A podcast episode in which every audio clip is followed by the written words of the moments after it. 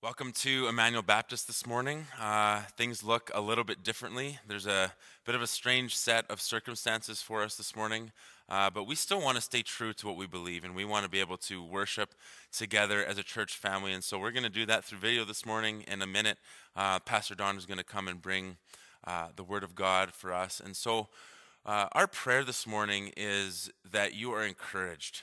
Um, in a time like this, uh, fear and anxiety and concern and unknown can creep in, uh, but we know that we serve a sovereign God. Uh, we see it all through Scripture and all through our lives. We can point to moments where God has been in control. And so we can rest in that fact. Uh, and we're going to pray in a moment, but just want to draw your attention to a couple things.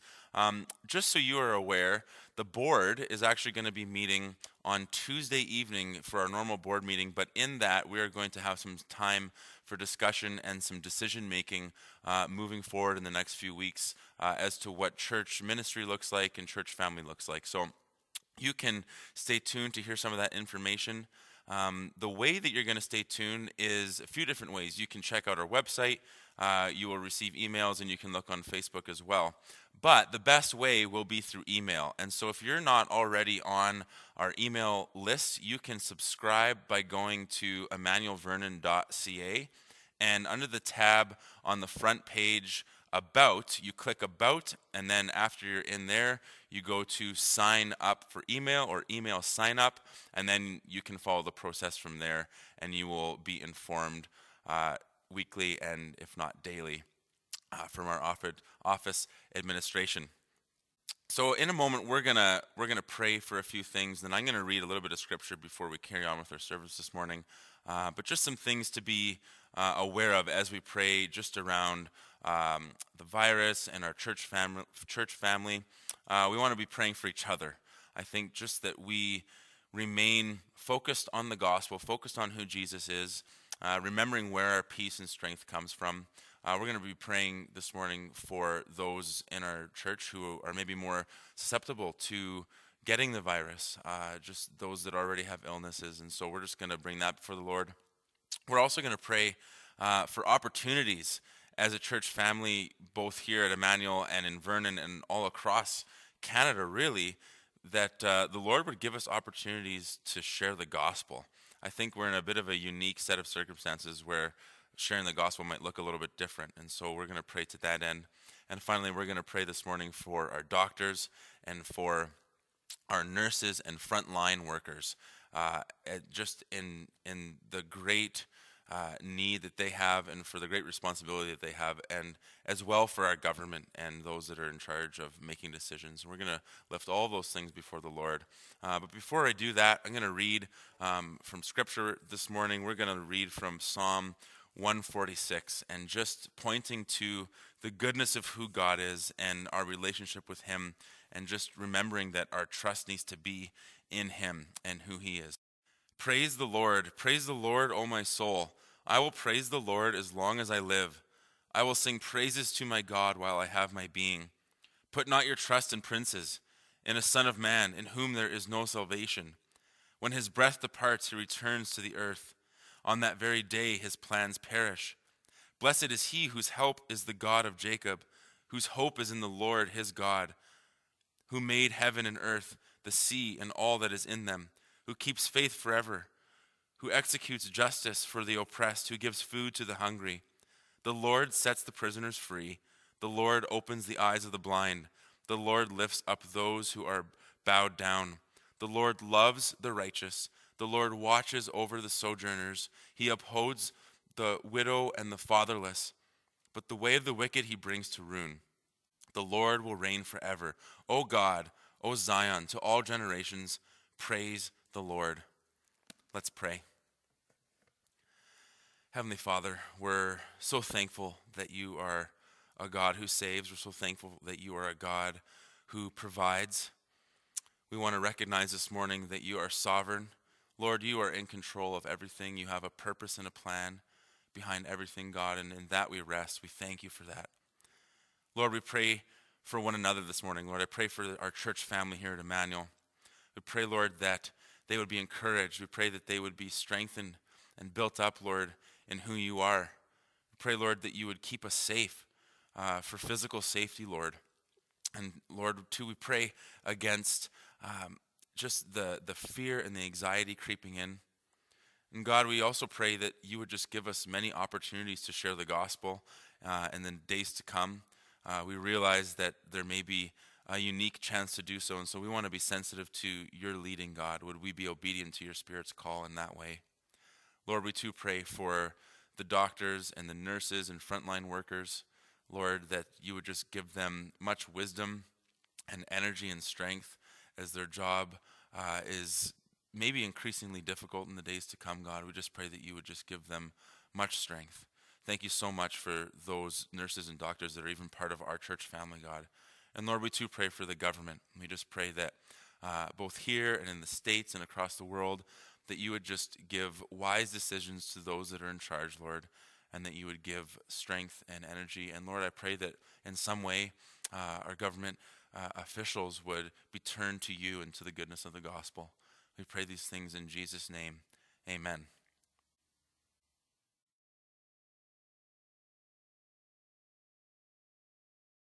Well, good morning, Emmanuel. It is good to be with you in a different sort of way this morning. And I hope as we gather together to worship the Lord that you will find a Bible. If you don't have one with you yet, that you just hit pause for a moment, grab one so that we can be in the Word together. As I mentioned, it is a, a different morning. I've been made aware of it this week for a number of reasons. The first that maybe you've run into is I've had at least half a dozen younger people come to me and say, you know, has it been like this before? Have we had a, a situation like this. Like, tell us about you know stories from the past. And it just sort of has been my reminder that I have now graduated into at least this phase of life called midlife, where people are looking at me as though I'm supposed to know things that have happened in the past. So I have definitely felt older. Um, but in all seriousness, really, it's been a, an interesting week for some other significant reasons, the things that we're going through. You no doubt have seen, like I have, the empty shelves, the travel restrictions, the market collapsing, cancellations of flight. You've seen the emergency room crowds start to fill up. You've heard the news reports. You've seen workplaces shutting down. And it has created certainly questions and confusions and angst. And of course, even this morning, as we are unable to gather as a church, it's a part of what we've gone through this week as we prepare ourselves to respond to a crisis situation. And thankfully, in the middle of all that, we have a God who is able to save. And that's where we want to direct our thoughts this morning. But before we do that in the book of Daniel, I'm going to invite you to pray with me. Father, we are grateful that you are a God whose arm is not too short to save and whose ear is never deaf to our cries for help. And so we're mindful this morning that as we gather in our homes and as we worship you by coming to your word, expressing our confidence in you. Father, we do it not out of fear. We do it out of a sense of responsibility to care for those who are vulnerable. We do it out of a sense of responsibility to obey the officials in authority over us. But Father, it's not a fear that you have lacked capacity to care for us. Father, we are a people who have been redeemed from the fear of sin and death, and we thank you so much for that. And so, even as we open your word today and in the days to come, would you fill us with the confidence that you are here, that our God is able to save? We thank you for that. Be with those on the front lines in these coming days. We think of our doctors and nurses and care workers. And Father, we ask that you would give them protection for their health, for just their strength, for their ability to endure increasingly heavy workloads. We pray for families that will face angst and illness, and would you just care for them through this? Father, we think of brothers and sisters around this world who are already in the middle of this crisis, and we pray for those churches that you would give them wisdom and grace in this time of need. And now, Father, as we open your word, would you speak to our hearts? Would you allow us to see your goodness and your greatness this morning. In Christ's name, amen. Well, already it's a different sort of church service without the singing, and I hope as we go to God's Word together, we will be able to do what Paul articulates in, in Ephesians chapter 5 that we we would sing and make music that it would come out of the fullness of our hearts. We might not be able to sing together as a church family, but we can certainly fill our hearts with praiseworthy thoughts and the confidence of who God is.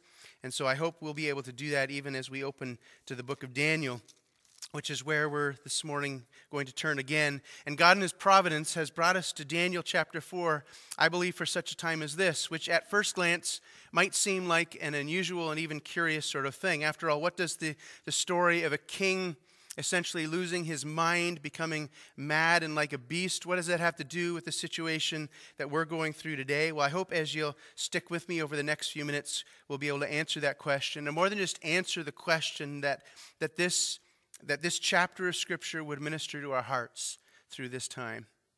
Now, I remember as a kid, I had this, this chapter as one of my storybooks, and I can still remember the picture of King Nebuchadnezzar sort of crippled over, looking like an animal in a field. In some ways, almost that reverse story of Beauty and the Beast. Instead of a, a beast becoming this wonderful, handsome looking prince, we have a, a great and powerful king who will be crippled and diminished in his authority and his glory and become beast like. But that's really getting ahead of ourselves. I want to back up a little bit into the story of Daniel yet again and remind you that, that although we get these glimpses into Daniel's life, really through the book of Daniel, we'll get nine stories, nine events of Daniel's life. They take place over the course of 70 years. So, so never forget that most of Daniel's life is spent Waking up, eating breakfast, going to work, coming home, going back to sleep, hitting the repeat button on that, day after day, week after week, month after month. When we arrive at Daniel 4, we're probably about the midlife point of his life. And, and even as we read through Daniel 2 and 3 and arrive in Daniel chapter 4, we realize in many ways by chapter 4, Daniel almost feels like a forgotten figure, sort of relegated to, to a side role within Nebuchadnezzar's kingdom until God will again bring him back to a place of prominence and ministry in the life of Nebuchadnezzar. So, just an encouragement to you, no matter how mundane and difficult and, and sometimes obscure you might feel you are, God can use you. You might wake up tomorrow morning and have a divine appointment that God has been preparing you for your whole life. Now, when we open to Daniel 4, I want to make sure that we see something very important and very clearly. And so I've got just a whiteboard. I want to make sure that we kind of outline the situation for ourselves because Daniel 4 is a little bit different than the rest of the book of Daniel. Daniel 4 is a letter composed by Nebuchadnezzar.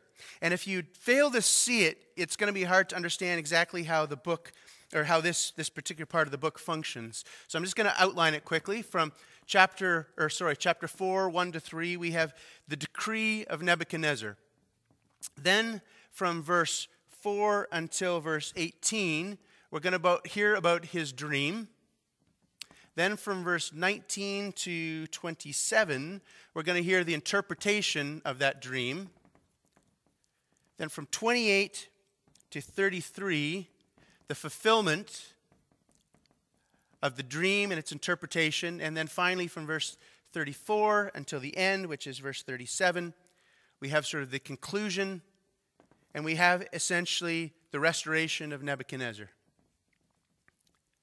And as you read through this chapter, I just want you to bear in mind that, that what you're reading is this, this letter composed by Nebuchadnezzar that he begins this way. I'll read it for you. Nebuchadnezzar, sorry, King Nebuchadnezzar, to all peoples, nations, and languages that dwell in all the earth, peace be multiplied to you. It has seemed good to me to show you the signs and wonders that the Most High God has done for me. How great are his signs, how mighty his wonders. His kingdom is an everlasting kingdom, and his dominion endures from generation to generation.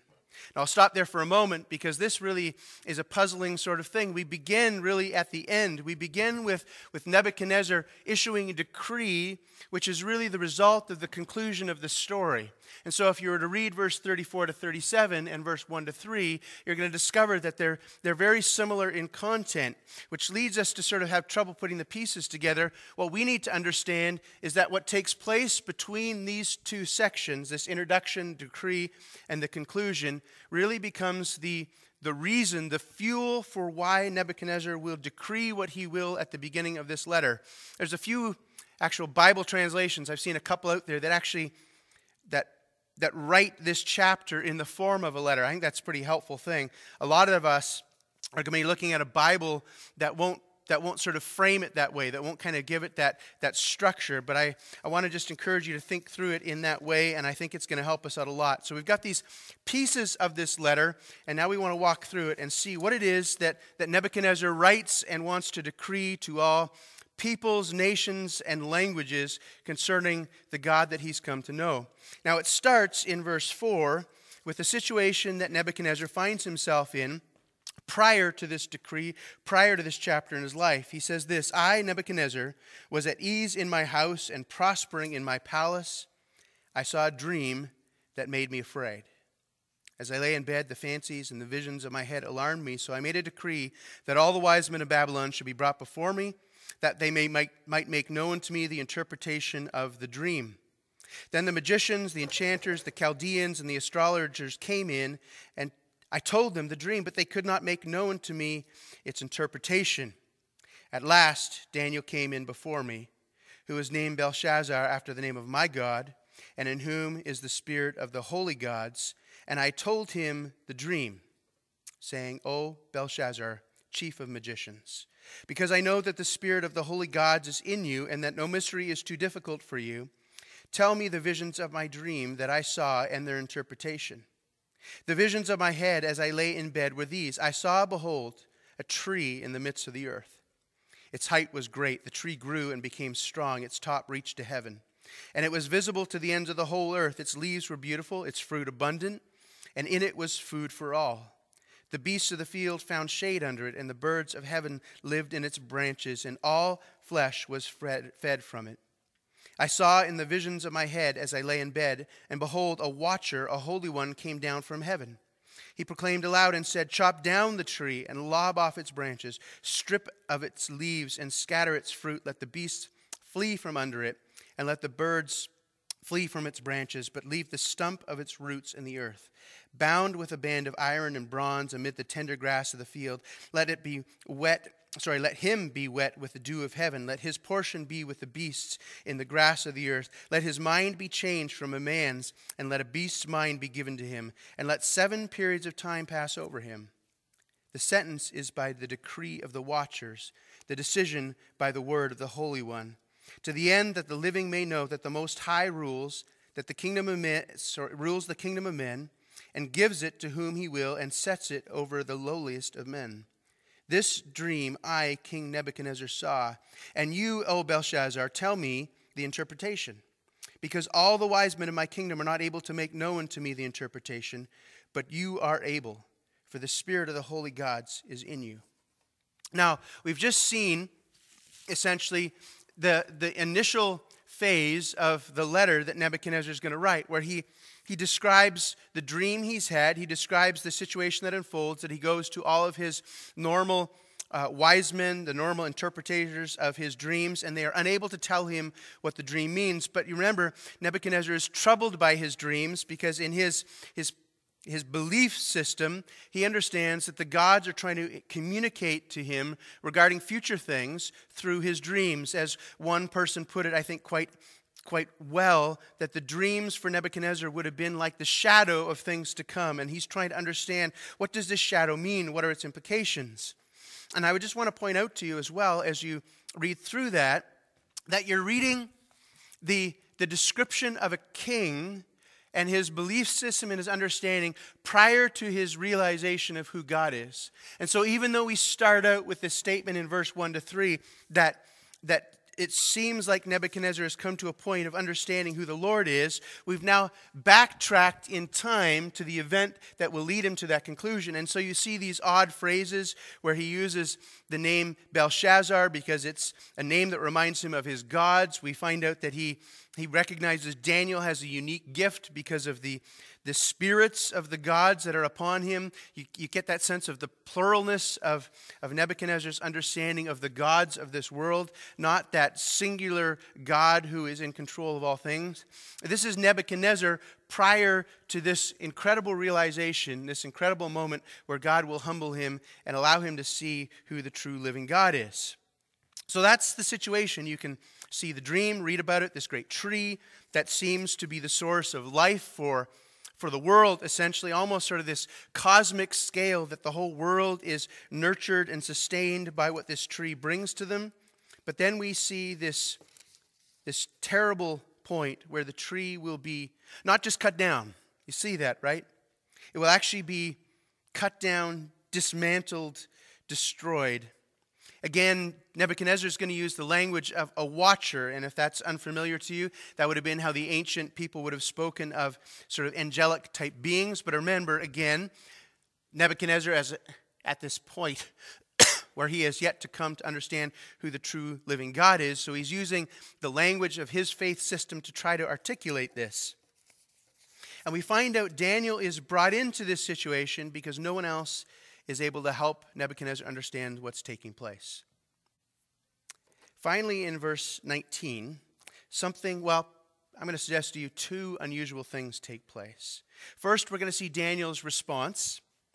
And the other unusual thing that I think is worth pointing out is that at this point in the letter, by verse 19 to verse 27, or even a little bit further, I guess almost down to verse 34, the letter turns from first person to third person. Uh, that's a, a, curious feature. In fact, I think we're supposed to notice that. That's one of the reasons why we need to understand that this is a letter, so that when we reach that verse 19 and all of a sudden we start reading a third person description, we're forced to ask ourselves, what's happened in this letter? What's happening to Nebuchadnezzar? Why would he go from this decree and start speaking of, I lay in bed and I'm Nebuchadnezzar and I say this and I saw, to all of a sudden this description where he speaks of himself in a third person? There's been a, a wonderful description of what's taking place here. And I want to read it to you. I think it's very helpful. To this, one can add that the switch from the first to third person occurs at what, in structural terms, is the midpoint, the turning point of this story. Up until this point, Nebuchadnezzar appears as the one who's in control, seemingly of the whole world, not just his life. The beginning of the interpretation signals by Daniel's reaction to the dream is the beginning of the demonstration that in reality, someone else, the Most High God, is in control of both the world and Nebuchadnezzar's fate. So at this point, Nebuchadnezzar essentially loses control of the narrative and hands it over to what appears to be almost an anonymous narrator. You get the point that this, this is trying to make that, that structurally what we're seeing here is that, that Nebuchadnezzar is going to lose control of himself. He's going to become beast like, and he, he illustrates that by showing us that he's no longer even able to speak in first person. He's lost that ability to even describe himself now from this point out. Verse 19, we pick up the story. Then Daniel, whose name was Belteshazzar, was dismayed for a while. His thoughts alarmed him. The king answered and said, Belteshazzar, let not, your, let not the dream or the interpretation alarm you. And Belteshazzar answered and said, My lord, may the dream be for those who hate you and its interpretation for your enemies. It strikes me as, as noteworthy, as commendable that Daniel, even in the midst of an incredibly difficult situation, having been taken into exile, would at this point have anguish over the, the dream and its meaning for Nebuchadnezzar. He shows compassion. He doesn't want this calamity to fall upon Nebuchadnezzar, and even goes so far as to, to to pause before he will even actually tell Nebuchadnezzar what this dream means. I think there's something important for us that we would learn in our communication to people, even perhaps who have been difficult towards us, who have been the source of some of our anguish, that we would feel that same level of compassion. But Nebuchadnezzar is determined to find out the meaning of the dream. And so Daniel continues, verse 20 The tree you saw, which grew and became strong, so that its top reached to the heaven, and it was visible to the end of the whole earth, whose leaves were beautiful, its fruit abundant, in which was food for all, under which beasts of the field found shade, and which and in whose branches the birds of the heaven lived. It is you, O king, who have grown and become strong. Your greatness has grown and reaches to the heaven. Your dominion to the ends of the earth. And because the king saw a watcher, a holy one, coming down from heaven and saying, Chop down the tree and destroy it, but leave the stump of its root in the earth, bound with a bound of iron and bronze in the tender grass of the field. Let him be wet with the dew of heaven. Let his portion be with the beasts of the field, till seven periods of time pass over him. This is the interpretation, O king. It is a decree of the Most High which has come upon the Lord my king that you should be driven from among men, that your dwelling shall be with the beasts of the field, that you shall be made to eat grass like an ox, that you would be wet with the dew of heaven. And seven periods of time shall pass over you, till you know that the Most High rules the kingdom of men and gives it to whom he will.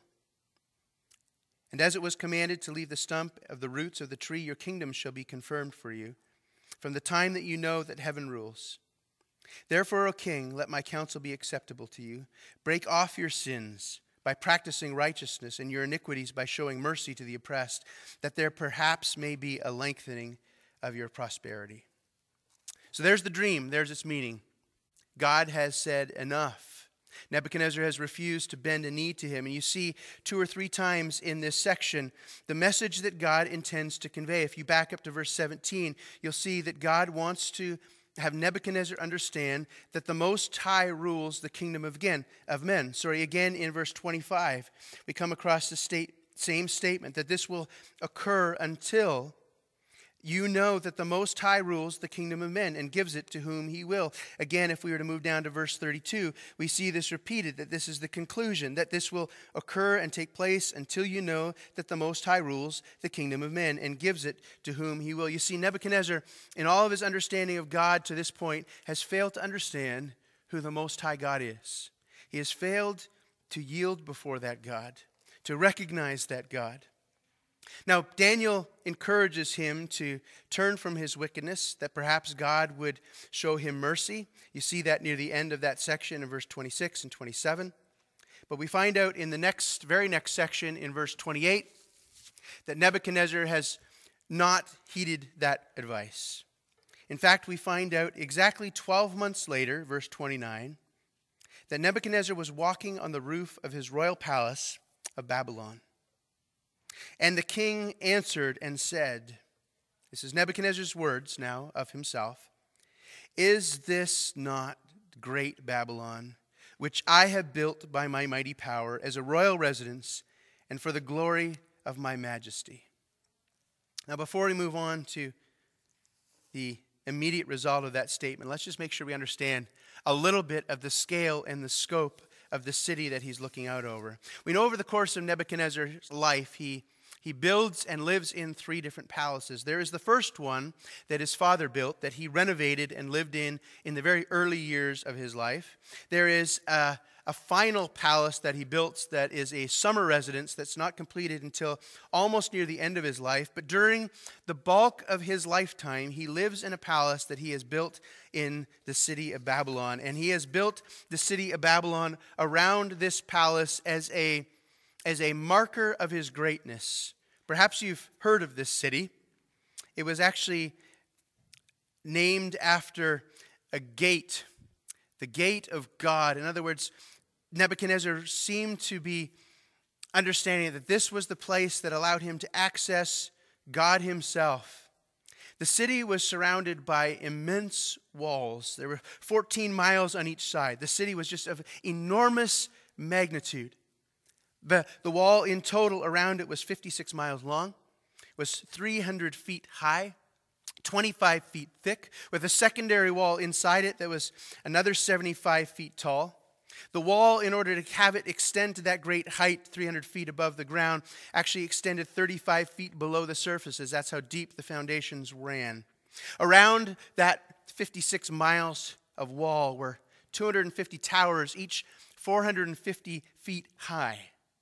Around that was a giant moat that he had built to protect his city. Through the middle of the city, he had redirected the the Euphrates River so that it flowed through the middle of his city. It was crossed at three points, twice by ferries that would access the north and south part of the city. But in the middle, he had built a grand suspension bridge, 600 feet long, 30 feet wide, that also was apparently a, a drawbridge so it could be lifted up.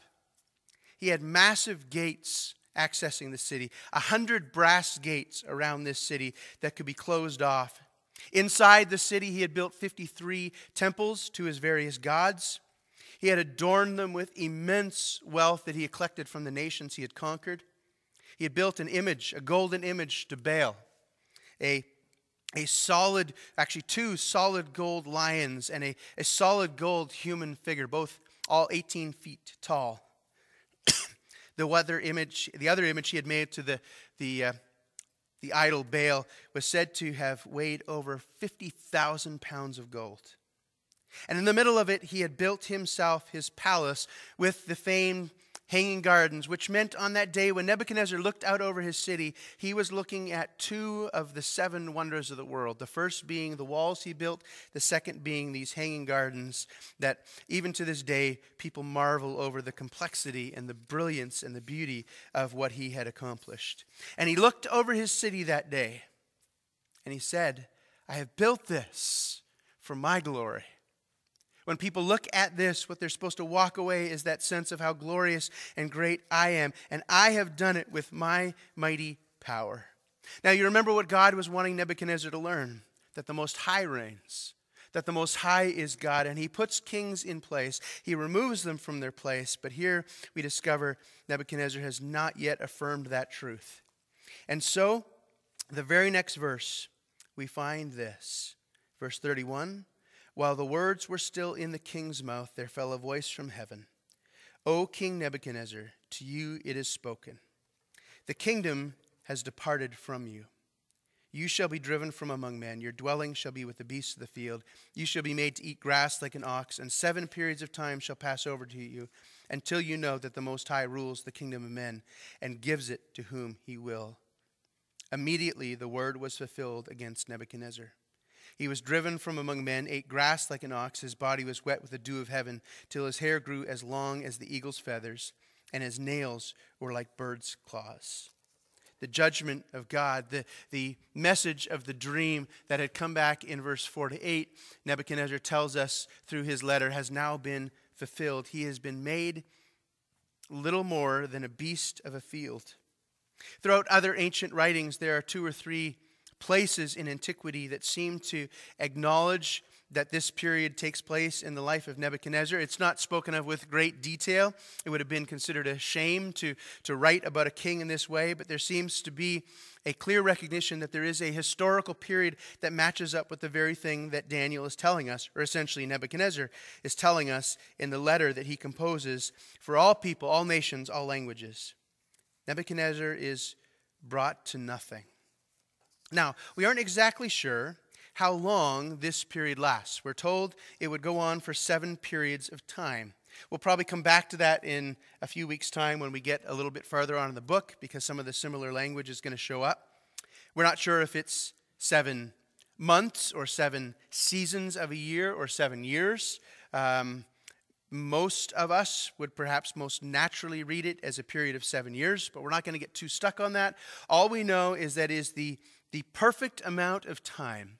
That's what's indicated in this number seven, that God has a, a perfect time for his judgment, a perfect amount of time that Nebuchadnezzar would come to the point where he would understand that God is the Most High God. We find out in verse 34 that at the end of that period of time, the end of the days, I, Nebuchadnezzar, lifted my eyes to heaven, and my reason returned to me. And I blessed the Most High and praised and honored him, honored him who lives forever. For his dominion is an everlasting dominion. His kingdom endures from generation to generation. All the inhabitants of the earth are counted as nothing, and he does nothing according to his will. Or sorry, and he does according to his will among the host of heaven and among the inhabitants of the earth. And none can stay his hand or say to him, What have you done? Now you can see here as this next section unfolds that we're back to this first person description. I, Nebuchadnezzar, lifted my eyes, and he begins to speak again. His reason has been returned to him. He has been changed by what he's gone through, but he's able to speak now in that first person again and complete his letter. And as he completes his letter, he points to four things that he has come to realize about God. Number one, that he has come to realize that God is sovereign that he is most high, that his dominion is forever. He's also come to realize the creatureliness of mankind. In other words, we are not gods. We are dependent on God, but we are less than even Nebuchadnezzar. The third thing he comes to learn as he, as he records in this letter, he's come to realize the truthfulness and righteousness of God. He goes on and he says this in verse 36 At the same time, my reason returned to me, and for the glory of my kingdom, my majesty and splendor returned to me. My counselors and my lords sought me. I was established in my kingdom, and still more greatness was added to me. Now I, Nebuchadnezzar, praise and extol and honor the King of heaven, for all his works are right, his ways are just, and those who walk in pride he's able to humble. So you see there these last two things. He understands the truthfulness and the rightness of God. God does what's right. And he understands, lastly, that God resists the proud and gives grace to the humble. Now, we might be well served to take this story, this whole dream, and the whole situation, and apply it something like this that God is against pride, He is for the humble. And you can see that through the story in particular surrounding Nebuchadnezzar. You see at the heart of this story is this issue of, of Nebuchadnezzar's desire to be great, desire to be glorified, desire to have people recognize him. And maybe we would do, do well in applying some of that to our own hearts, understanding that the problems, the greatest problems of our world, are not out there, they're, they're in here. It's our own pride. And even those of us who can't sit back and look out over a kingdom and say, Look what I've done, perhaps, perhaps we look and say, Well, I've got nothing. I'm not proud. I have very little. My life is a, a train wreck of failures and frustrations. But even then, don't make the mistake of thinking that pride cannot grab a hold of your heart. You see, you don't have to have a kingdom and palaces to, to have pride. You, have, you can simply have the desire, somehow thinking that if only I had those things, that that becomes the God and the aim of your life. Yet Nebuchadnezzar teaches us so clearly the folly of that, that it is an empty pursuit, and that God ultimately will frustrate that pursuit. It's interesting as you see the end of Nebuchadnezzar's letter. In verse 32, as he gets to the end, he talks about the need to learn that the Most High rules, that there is a, an intellectual piece, there is a knowledge piece to this. But it doesn't just stop at a knowledge intellectual level for Nebuchadnezzar. As you get into the, the last few verses, verse 34, you see him praise and honor him who lives forever. I love this quote. It says this He didn't just learn it in his head, he felt it in his heart. The only person who does justice to the sovereignty of God is the person who sings about it. Watch out for the person who wants to talk about the sovereignty of God but has no song in his heart. The biblical opposite of pride is not pondering the sovereignty of God, but praising the sovereignty of God, delighting in it, and resting on it. For Nebuchadnezzar, it will be a hard lesson learned. It will be being brought low to learn the folly of pride. And throughout the rest of Scripture, we see a similar sort of thing. It takes the, the prodigal son arriving at a point where his friends are gone, his money is gone, and he sits in a pigsty before he realizes the wisdom of returning to his father. It's not comfort and ease through which we come to know the Lord, it's so often through pain and trial. But if we just ended the message there, if we said, there's the story of Nebuchadnezzar, there's a lesson about pride and humility, we would only be, I would suggest to you, about a quarter of the way there in our application and understanding of this story. In other words, we would just be at the beginning point.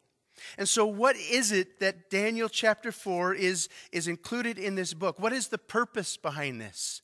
Now, to answer that question, I need you to remember why we have the book of Daniel in the first place. The book of Daniel is written to a, a group of exiled people living in a foreign nation who feel forsaken, overwhelmed, forgotten. Their own words, as they describe this in places like Psalm 137 By the rivers of Babylon, we sat and wept when we remembered Zion. They go on and they say in verse 7 Remember, Lord, what the Edomites did on the day that Jerusalem fell, and they cried, Tear it down.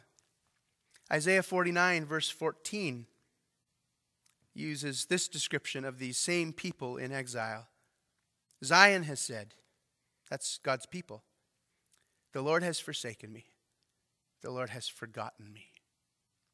You see, Daniel is a book written to a forgotten, forsaken people. They're not a group of prideful people. They're not a group of people who need the lesson of Daniel chapter 4 because they have kingdoms and wealth and palaces and walls and fame and glory and splendor, and God needs to humble them. They're a people who have lost all of that, who are now living a whole generation essentially into a time where they feel forgotten and abandoned and alone. And you see the same message of Daniel 4 that for Nebuchadnezzar will humble him is a message that needs to be applied to this same people to bring them hope. You see, when you go back to verse 17 and you read that same statement through that lens, think of how this applies. That you may know that the Most High rules the kingdom of men. You see, this group of people were at the, the danger point of forgetting that their God ruled that their God's arm was not too short. We, have, we have that expression, the long arm of the law. In other words, we mean by that you're, you're not outside the, the authority and the realm and the, the ability of the law to bring order and justice. In Isaiah 59 1, we find out that the arm of the Lord is not too short to save, and his ear is not dull to our cries for help. This people in Daniel, they were at the precipice of forgetting that. And God would now take the king of this great nation and bring him to nothing to demonstrate and teach his people that the Most High God is still in control. Now, I want to take you quickly to the book of Isaiah to try to apply this lesson, both in terms of how I think it applied to the people in Daniel's day, and I think in terms of how we want to apply it today. Because in Isaiah, we find a message given through a prophet that God had appointed who would speak before this time of exile, but would speak a message that was designed for the people in exile. In other words, God had sent a prophet ahead of time, delivered a message, had it written down and recorded, so that a hundred years later, when this people like Daniel and Shadrach, Meshach, and Abednego and the countless others were in Babylon, they would have this message from God to encourage and instruct their hearts. In fact, if you go to places like Isaiah 40, you're going to come across this resounding message comfort Comfort my people, says the Lord. Isaiah 51, Isaiah 52. The, the message of that last part of Isaiah is this message of God coming along and saying, I want to bring you a message of comfort. How do you comfort a people who are discouraged and fearful, who feel abandoned and forgotten? In the middle of that, God brings a message in Isaiah chapter 41 that I speak I think speaks to that situation. In fact, one of the one of my favorite chapters the Old Testament. And verse 10, God delivers this message. Isaiah 41:10. Fear not, for I am with you. Be not dismayed, for I am your God. I will strengthen you. I will help you. I will uphold you with my righteous right hand. Now I hope you I hope you'll turn there in your Bibles to Isaiah 41:10 at some point today. And that you'd see the, the five things that God communicates to his people as essentially an antidote, as a as a, a way to respond to our fear. He says, firstly, I want you to know that I am with you. Fear not, I am with you. I'm with you in Babylon. I'm with you in Vernon. I'm with you in Vancouver. I'm with you wherever you are around this globe. I'm with the family of Emmanuel who are, who are traveling right now, trying to get back home. I am with you.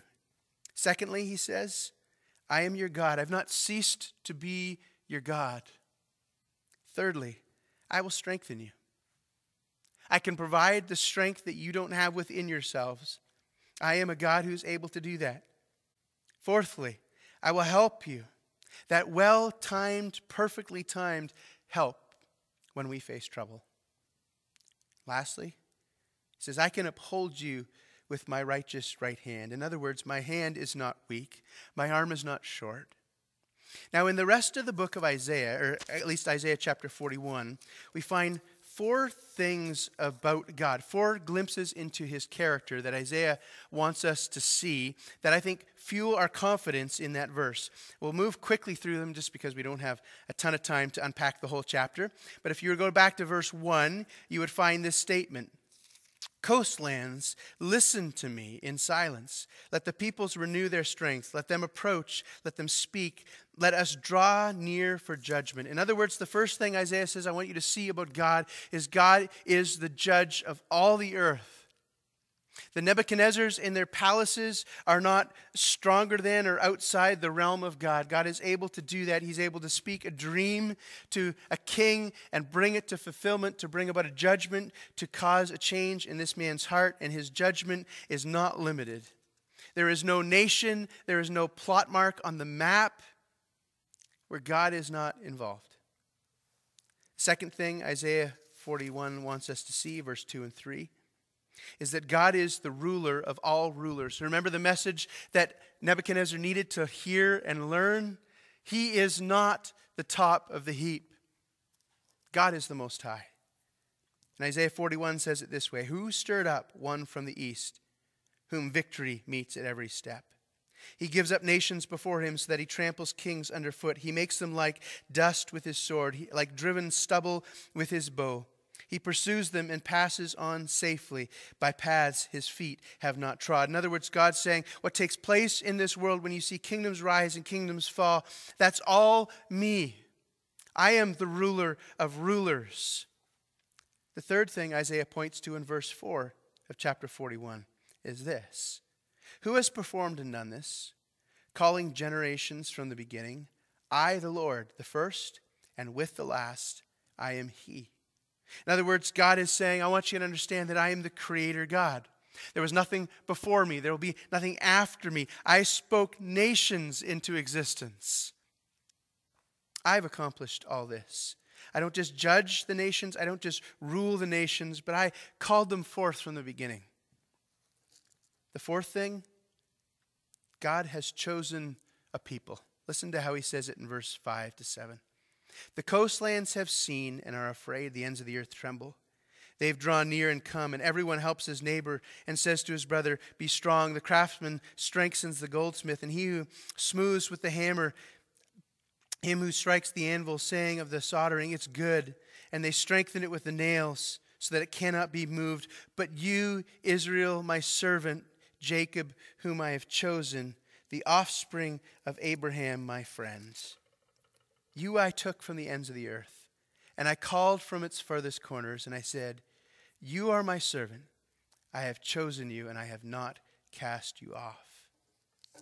Isaiah says, I want you to know who this God is the judge of the world, the ruler of rulers, the creator of all things, and the caller of a people who has chosen his people out of the nations freely and graciously. And he says to that people next, Fear not. I am with you. The God who is with you is the God who is judge of all the earth, God who is the ruler of rulers, the God who is the originator of all things, and the God who has chosen you, handpicked you. I am with you. You see, the God who is with you and, and is for you and who will strengthen you has that ability. He is over all things. I believe that's why Jesus was so so confident and so quick to be able to turn to his followers and say, Let not your hearts be troubled. Trust in God.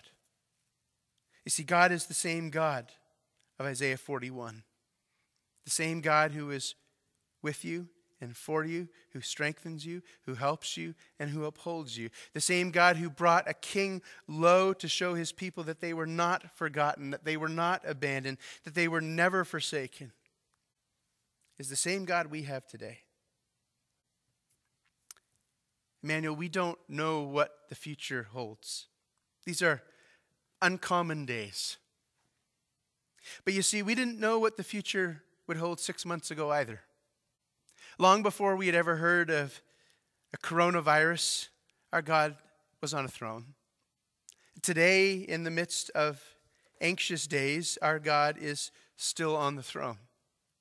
Our God is the ruler of not just kings and not just the seasons. Our God is the ruler of viruses, He's the ruler of workplaces, He's the ruler in your home this morning. Let not your heart be troubled. Trust in this God. Depend on this God. Turn to this God who has not forsaken you. Instead, he will be with you and is with you even now. He will strengthen you and is strengthening you, I believe, even now. He will help you and is helping you even now, and he will uphold you, and he's doing it even now. And we might not know all that the future holds, but we know the one who is in control of that future, who is the judge of this world, who is the ruler of kings, and who has called a people, us, through his Son, Jesus Christ. And he will be for us and with us. Let me pray for you. Father, we thank you that we can have immense confidence in who you are. Thank you that your word has made it plain to us, that you don't leave us scrambling in the dark, wondering who you are and where you are and whether you are strong enough to save us. But Father, you announce it clearly and boldly.